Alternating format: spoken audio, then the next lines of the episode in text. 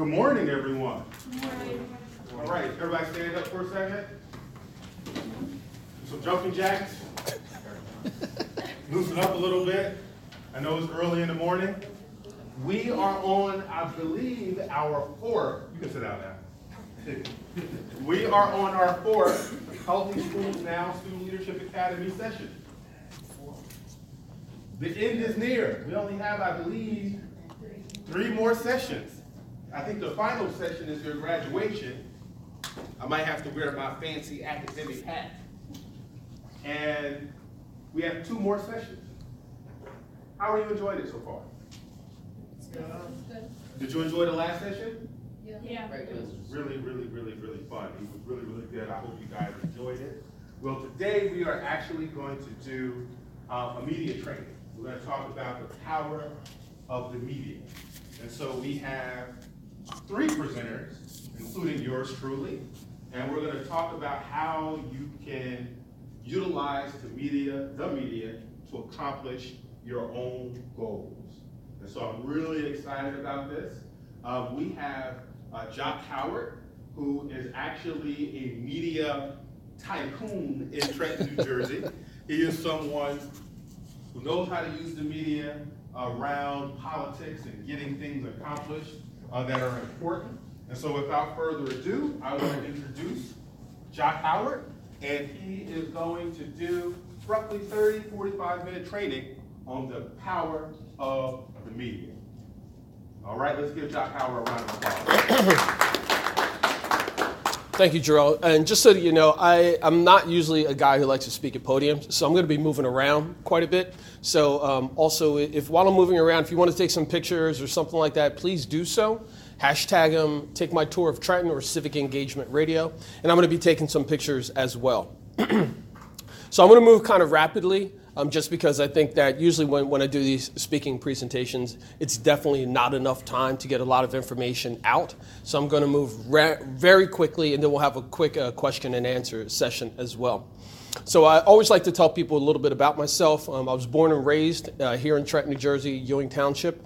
Uh, went to through pu- public school and then went to college in Philadelphia, the Art Institute of Philadelphia, where I studied fashion. After graduating from school, I then got a degree and started working with some of the big players in the garment industry: Jones New York, Ralph Lauren, The Limited, The Gap, uh, J.C. Penney, etc. I've done everything from retail all the way through to the design floor, working with the designers and the models, etc. We stopped manufacturing clothes here in the States. Um, it declined quite a bit, um, late 90s, so I was offered a package. So I left the garment industry with the sole intent of recreating myself or retrenching. So the idea of retrenching at that time was hey, let me get another corporate job or something like that. That didn't quite work out for me. Um, I ended up taking a position with, at that time, it was Merrill Lynch. And I worked at Merrill Lynch and worked in finance for a few years and was on the fast track, multiple uh, promotions in a short amount of time. Um, had some health issues, so I left corporate America. After leaving corporate America, I then started to refocus my energy and attention on the city where I live, which is here in Trenton. I started to serve on several nonprofit organizations. Um, who here is familiar with uh, arts or appreciates art? This goes for the adults too, by the way. Yeah, here we go. I like that. All right.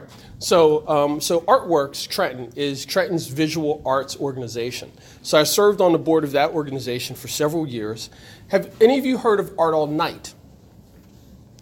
Just one? Yeah, Art All Night Trenton.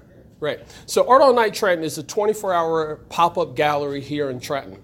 And we get 30,000 people come to this event. It's a 24 hour period from 3 p.m. on Saturday to 3 p.m. on Sunday. And it happens on Father's Day weekend. So I encourage you, if you're in town or if you can come back in town, check that out to see some amazing art, literally from refrigerator art all the way up to uh, big tens of thousands of dollars uh, sculptures as well. While also here in Trenton, I started serving on the board of I Am Trenton. Has anyone seen the billboards? I am Trent. Hashtag I am Trent. Great. Are you from Trenton? All right, good. So you know what's up. You should be up here with me. So I am Trenton is a community foundation, and what they do is they take money in from donors and they distribute that money back out into the community, whether it's for individuals, small nonprofits, et cetera, with the sole intent and the sole purpose of uh, building a better Trenton. in addition to that, while I was serving on those boards, um, there's an organization called ISLES. You've probably heard of ISLES. Has anyone else heard of the ISLES organization? It's a statewide organization that promotes self reliancy. Okay, uh, has anyone heard a lot of talk about lead abatement in homes recently? Great. So, ISLES is one of the leading organizations in the state that's doing remediation of lead in homes. so, I served on the board of ISLES, and while I was serving on the board of ISLES, I went on to this radio program uh, called the, the radio station is WIMG 1300. WIMG 1300 is the oldest radio station in the state of New Jersey, and it's based out of here, Trenton, New Jersey. And interesting enough, it's a black gospel station. But when it first started, it was a KKK station. So you guys are gonna have to wake up because this this is to be very uh, interactive. So we're gonna have some questions and stuff shortly. So does anyone what is what do you guys think about the idea of you have a radio station that was a KKK station? and it is now a black gospel station. Great. Anyone else? Any other thoughts about that? Find it interesting? Shows how awesome God is, right? You can go from something so um, uh, destructive as the KKK in the capital of New Jersey, having a radio station, to being a black gospel station now, right? Okay, so I go on this program to talk about the organization ISLES. Um, I was heading up a, a, program called Spirit Walk, where we would go to different parts of the city and we would do a walking loop with the sole intent of getting people to come out of their homes, to spend time with their neighbors, etc., and to walk for fitness. So while I was on the, the radio program, the station manager contacted me later and said, Hey, would you like to have your own show or like to be a host of a radio TV program? I was like, I guess. I mean, I don't, I don't know what to do. I didn't have any desire to do this. I didn't seek it in college or anything. And so I did it. And shortly thereafter, I put all that information, I started recording them like I'm doing now, and put it up on the internet as a podcast. And later checked some stats and found out there were people all over the world who wanted to hear about what was happening in Trenton, New Jersey. And it blew my mind. Um, I'm of that age where, you know, I grew up with uh, the introduction of, com- of computers, but I'm not that tech savvy guy. I'm not doing all these different things. I'm not, I don't know code or any of those things. I don't develop websites. I literally use my phone to do whatever I do, like simple basic things. And when I started to delve into the idea of finding out what the statistics, what the metrics are behind the people who are following me, I then realized that there are people all over the world, you know, hundreds of millions of people who want to know about stuff that's happening in places like Trenton, New Jersey. Someone then said, hey, you know, why don't you do this as a business? So I started doing that about four years ago. And it's been extremely rewarding. And I've been able to come before audiences like this one and ones that are larger and smaller to talk about what I do. And we're going to get into that now. Welcome. That plate of pastries looks really good. so, up to this point, does anyone have any questions for me about my background, about why I got into doing radio, TV, anything? Nobody? Why did I get my degree in fashion? My dad was a military dude, and he was always. Anyone here have a military background or military family? Just a few people? So the military is very like, you know, and people who do it, they're very specific. So my dad, if he was cutting the grass, or cooking, he had a uniform on that he was wearing. And it wasn't like a uniform uniform, but in his mind it was a uniform. And I always admired that because you know your your father is generally the most powerful male figure in your life if they're in your life. So my dad was always sharp. Um, he cufflinks, suit and tie, shirt and tie. I remember him uh, cutting the grass with uh, like a pseudo uniform on, but like something tied around his neck. It wasn't a necktie, but it was like a, uh, like a, a, handkerchief almost, but he always was very stylish, and I wanted to emulate that.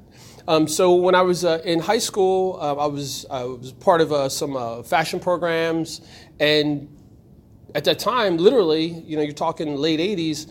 The information wasn't as prevalent as it is for you all. So it was like, hey, you have a few choices of what you want to do if you want to go to college. I didn't want to go to school for like health, uh, to be a doctor or anything like that. I wanted to pursue something artistic. I liked fashion, and um, that's what I did. Yes. Do you do any prior research? Do any what? Prior research, Prior research of like into entering, like The fashion industry. entering the fashion industry? Yeah. A little bit. But remember, um, and that's what's awesome about where you all are right now. The amount of information that is available to you is is there's no comparison to what it was like 30, 40, 50 years ago. Um, back then, uh, racism, classism, sexism was much worse. You either had to go to a library. If you didn't have a library in your community, there was no computers, there was no internet, you were just out of luck. It was generally word of mouth, or you had to get the information from your, uh, from your guidance counselor. There was no college prep programs in high school back then. So the information that you got, it was very limited. So uh, kudos to all of you now for being able to be born during this time, because that information is really available to you, so take advantage of that.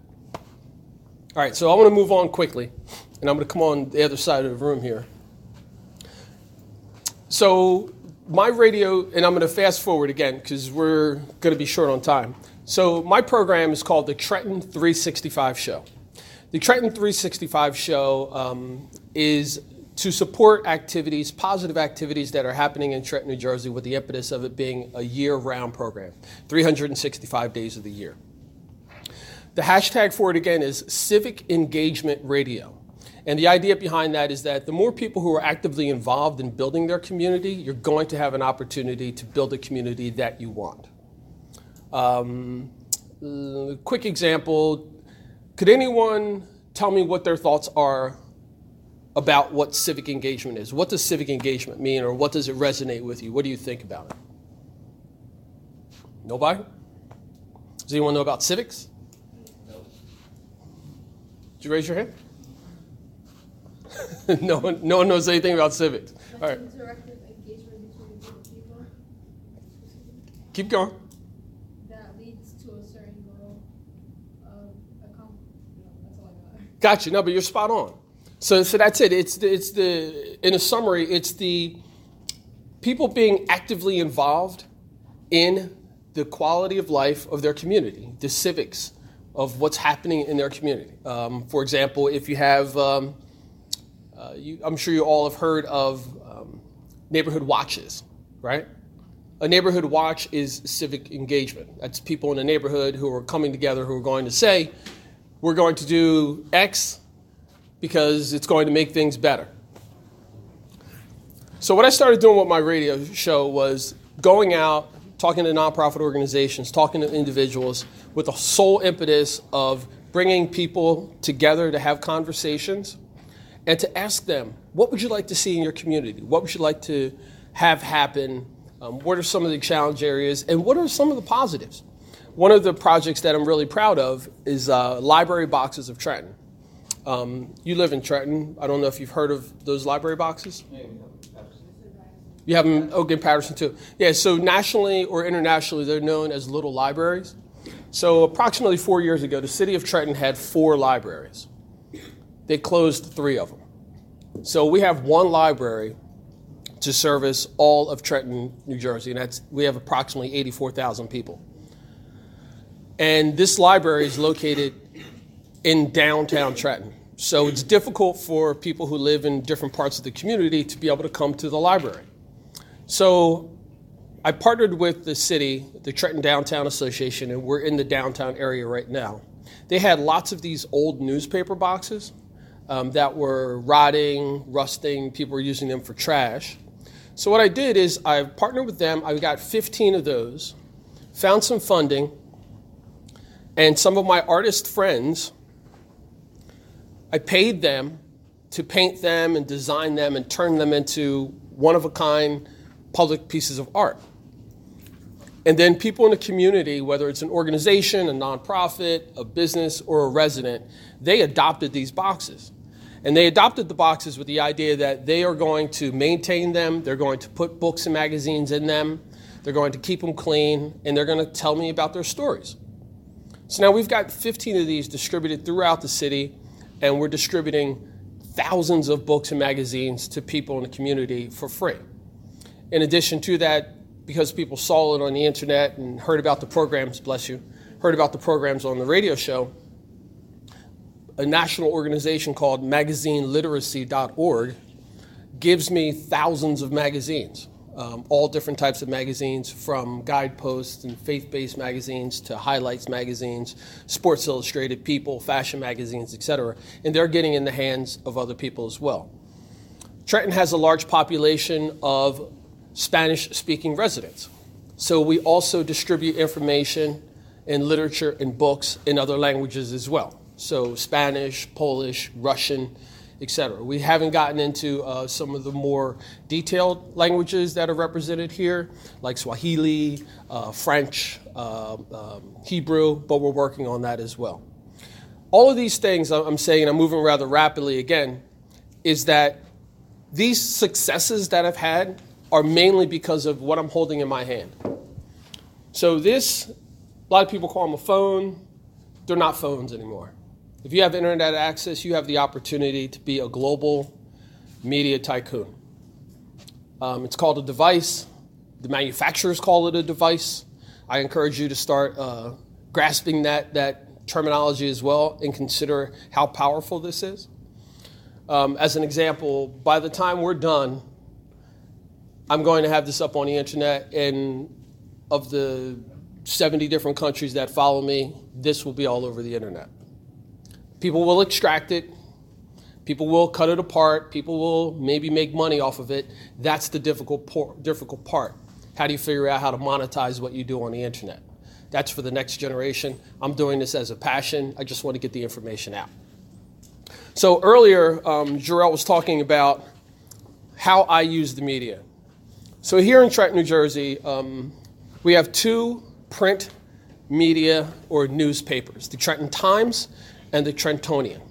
They're the two largest ones, but we have a few other small ones like Cream and First State, uh, Nubian News, and I think there may be one or two other, uh, the Downtowner, et cetera. But the two large ones are the Trentonian and the Trenton Times. The Trentonian and the Trenton Times are named for Trenton. They used to be here in Trenton. They don't print it here anymore. Um, they have very few actual reporters, and most of what they decide on printing isn't very positive. Um, there's a term in the media that says if it bleeds, it leads. So the idea is that if you share about the negative that's happening, more people will buy the newspaper. The print media is in business to sell newspapers. They're not in business to make you feel good.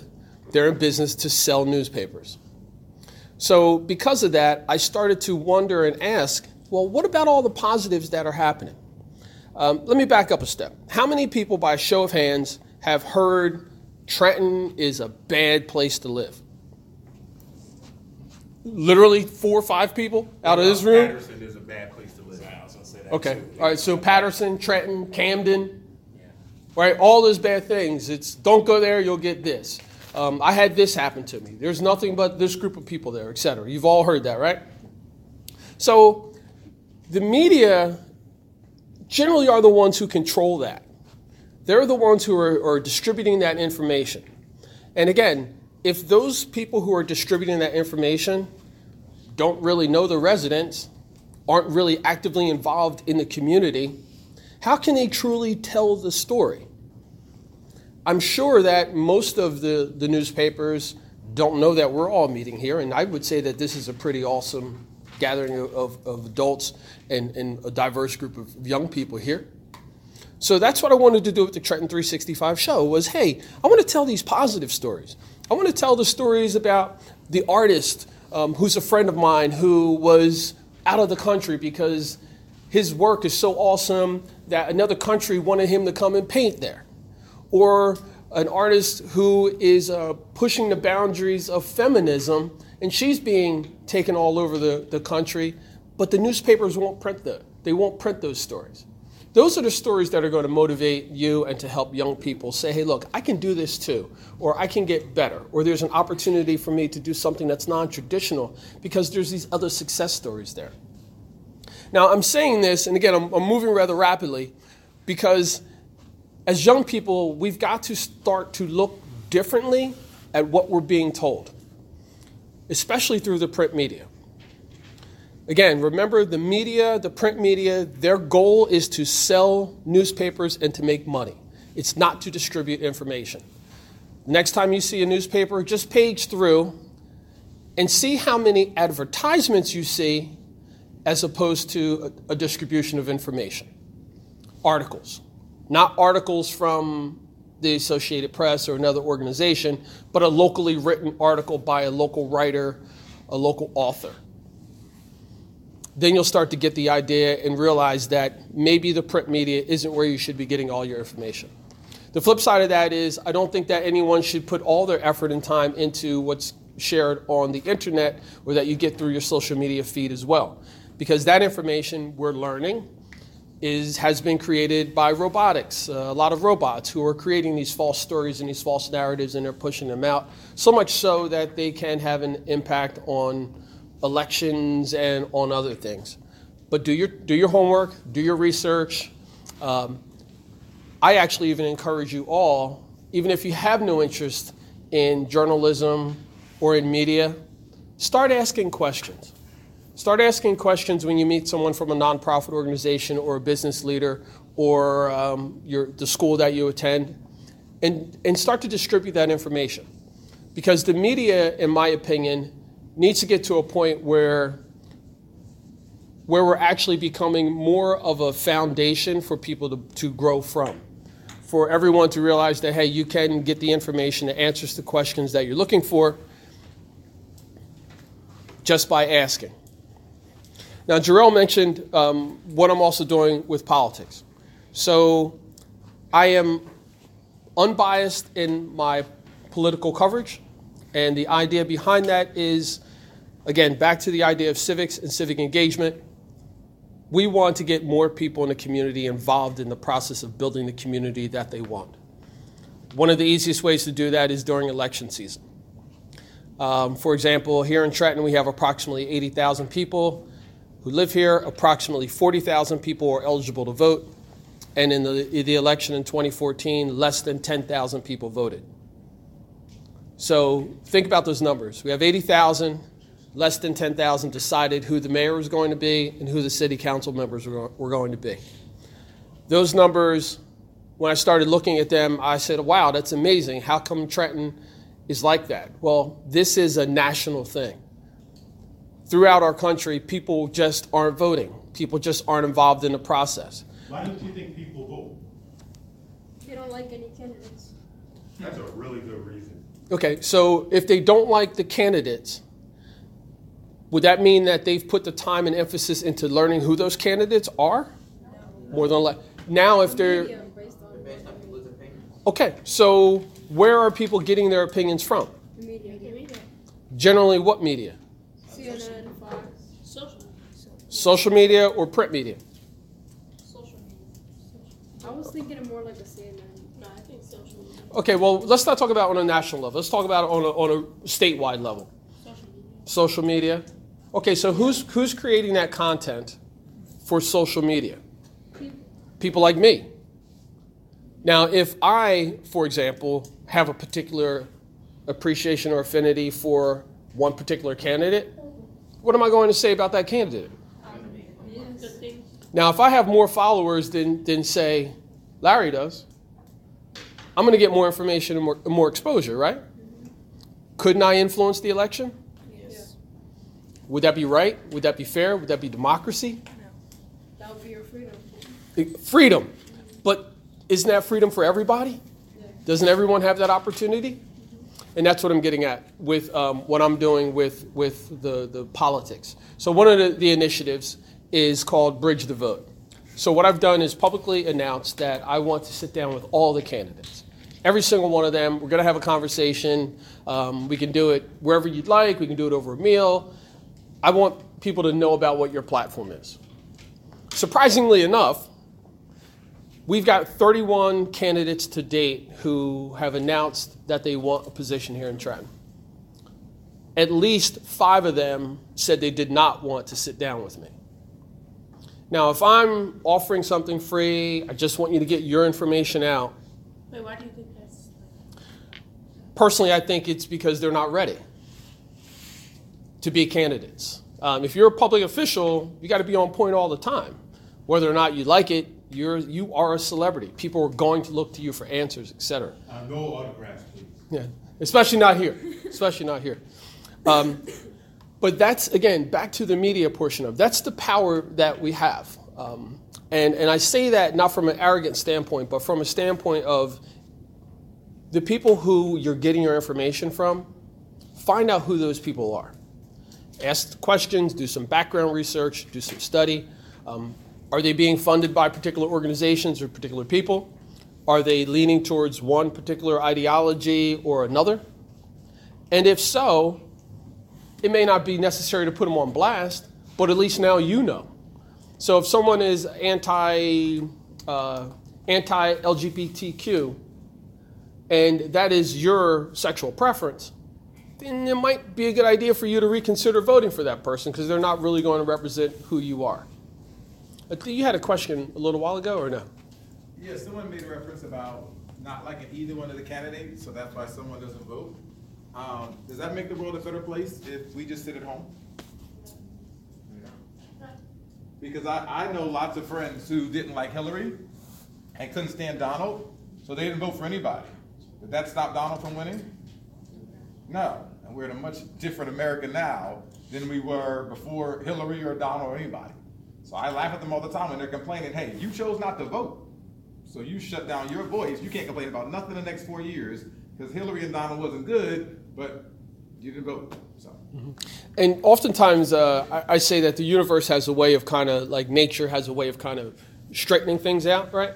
One second. Okay, so one second. So, so with what we've seen in the last presidential election, the national election, that there's a lot of people who are upset.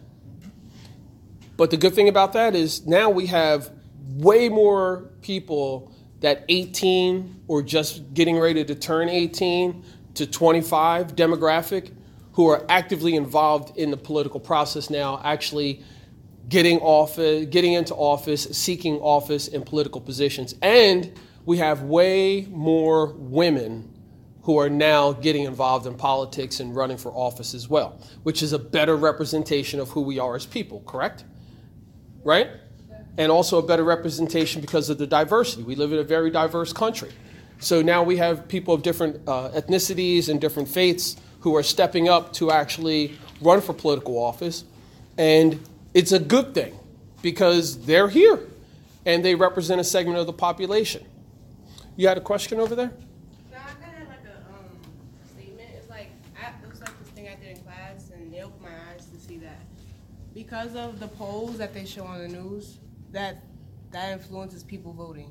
Because it was like in Donald Trump and Hillary, it was like like you know like the bar graph stuff. Donald Trump was winning a lot, and Hillary was losing. So it was like, oh, what is my little vote gonna do? So they don't vote. And, and that's also another one of those. Um, um, I won't go into a lot of details again because we're short on time, but there, there are strategies by both of the majority parties to um, sway voters, to encourage voters, to discourage voters, to push elections, to get certain individuals elected. Um, in the past, here in Trenton, we've had multiple candidates be encouraged to vote just to dilute the number of people who are voting so that it would make it easier for one particular candidate to vote. And that's a strategy. Well, okay, that strategy needs to be known. People who are in the, who are going to be voting, they need to know that that strategy is out there. So we're at 29 minutes, Jarrell. Yes, so you have, uh, about fifteen minutes. 15. Let's do a Q&A because I know I've been all over the place and, and I want to make sure that, that everyone gets a chance to uh, you know share some thoughts or concerns um, or to ask a question. Anybody got something? Yes. Um, so you just, I kind of got lost when you was talking, but you said you went into college for fashion, right? Then you got somebody's actually if you want to have your own TV show, right? No. Okay, so I went to school for fashion. I worked in the garment industry for about 20 years. Uh, the industry, we stopped manufacturing clothes here in the country. Um, it was through a program called NAFTA, North American Free Trade Agreement. You're going to start hearing more about that um, uh, on the federal level. But incentives for corporations, they were paid incentives by the federal government to now have their have clothes manufactured in other countries. So instead of manufacturing clothes here in the United States, like uh, New York, Philadelphia, North Carolina, and the textiles mills, those were all being manufactured in other countries like China, um, uh, Malaysia, Mexico. So a lot of the those types of jobs dried up. So that's why I got a package and left. You said that you like meet with like candidates who run for things. Why do you meet with them? Why do I meet with candidates? Well, the whole idea, again, um, to meeting with the candidates is to get find out who they are, and to get the information, their platforms, so that other people will know. Um, my vote, I only have one vote, so it's cool that um, I'm in the media and people will sit down and talk to me and share their thoughts. But if I'm really concerned about making the community better, I need to share that information with as many people as possible. So to date, um, my my local sharing is about fifteen thousand per week. See my posts on just uh, Facebook. So um, so I know that there's some there are people who follow and people are getting information. What's the financial part of this? What was that? What's the financial part of this? Financial part of being involved in the media. Well, that's one of the more difficult things. Um, so the pers- how I do it, it's through selling advertising space, um, which goes to the radio stations that I'm a part of. So it's considered uh, privately syndicated. Um, you said you mentioned that um, some political people didn't want to sit down with you. Do you ever mention that when in when you're speaking about it? Do you mention that they didn't want to sit down with you? Um, I generally don't put anyone by name on blast um, because uh, I think that it's an easy way for me to lose credibility. So I always try to stay as focused as possible, as neutral as possible, right in the middle, unbiased. Um, when I put things out, it's generally for the it's generally for everyone. And uh, if someone's not interested, I don't I don't mention them by name. Uh, if someone comes to me and says, "Hey, did this person do this?" I answer them truthfully. I'm honest and truthful, but I never put anybody on blast to make anybody look bad because again. I think that most of the people, I, I want to believe that most of the people who are running for a political office are doing it for the right reasons, um, that they really want the city to get better, um, that they are engaged, etc. Um, but maybe their personality and mine just doesn't jive. So I don't want to discourage anyone from voting for anyone in particular just because somebody may have blown me off for an interview. How do you get exposure? How do I get exposure? Yeah. Um, that's a good question. I, I think that my exposure mainly just comes from people knowing me. Like, um, you know, again, I was born here in Trenton. Um, I've got a, I come from a large family, um, and uh, I've got a really good, strong following and an outreach. Um, you know how things are. Um, someone says something, and word of mouth starts to spread, and then from there, people start listening, and then you know, people always do a little homework and find out whether or not what you're saying is accurate, and if it's accurate, you continue to grow. Um, when I first started doing radio and TV, the idea was literally I was just I was just doing something that I was passionate about. I had no intentions on it becoming a business or making money. I was just doing it because I, it was the right thing to do. It felt right to do. Uh, how do you make sure you're not biased? Um, hmm. I don't know if there's actually any foolproof way to do that. Um, I, I think if you think back to your original question, um, I said, yeah, I don't, I don't say anyone's name. I don't put anyone on blast. Um, I, I only, I stay honest and truthful, um, but, but re- literally with the sole intent of not trying to sway anything, just putting the truth out. What if like there was a certain topic you really agree on and you want to be biased about that? Would you mention it in your show or? Um, so I think you may have said two things there. Um, I, I do share a lot of information about things that I'm passionate about, um, like the environment, um, health and nutrition, uh, those types of things. The arts, I'm very passionate about them. So a lot of my programming may be geared towards that, but I don't eliminate anything else. Um, I'm, I'm usually actively looking for people and uh, different topics to talk about, but I find that a lot of people are reluctant to share information about themselves. I see you one second. Um, uh, so let's say, for example, um, I reached out to recently. I reached out to the state Republican Party because I wanted to hear their thoughts about some of the actions that President Trump has taken. They declined. I can't do anything about that. I mean, I, I didn't print or share anything about my experience. I didn't say anything negative. Most people don't even know what my political affiliation is because I don't publicly share that. But I do the steps to bring everyone involved together. And if they bite on it and they want to sit down, great. If they don't, okay. Uh, now that leads me to start questioning well, why? I mean, I think it would be great for us to have Republicans and Democrats on a state level to sit at the same table for me to interview them and ask them the same questions so that the information will get out. But if they don't want to do it, there's really nothing I can do. And I find that if if I take this if I take the path of blowing them up or putting them on blast, it doesn't do anything. It's just easy for them to say, well, that's an angry black man. Um, he doesn't really want to be a part of the system. He's part of the problem. So that's why I just kind of say, okay, no worries. How do you deal with peer pressure and like the way anybody? Um, I don't know if that's genetic. Um, I was talking to somebody earlier. My dad's uh, was a military dude, and um, peer pressure wasn't really a thing when I was a kid. Um, I was scared of my dad. You know what I mean? Like, yeah, my friends may want to do something, but I know in the back of my brain, I got to go home, and my dad's not going to play that. So I didn't. Peer pressure really didn't affect me too much. Um, even the people who I'm friends with now, who I've been friends with for for 30, 40 years, they'll tell you if I wasn't feeling something or I was concerned about something, I'd just leave. I'd go home or I wouldn't be a part of it. And that's what I encourage you all to do as well. Don't let the friends that you're hanging out with um, really dictate or drive you to do anything. Um, I heard this when I was a kid, and uh, it's really stuck to me. When I die, they're only putting one person in that casket, as me. So everything I've done, everything that I will do, I'm the only one who has to answer for that. So if you're not willing to answer for it on your own, without your friends being around, without your family being around, I wouldn't do it.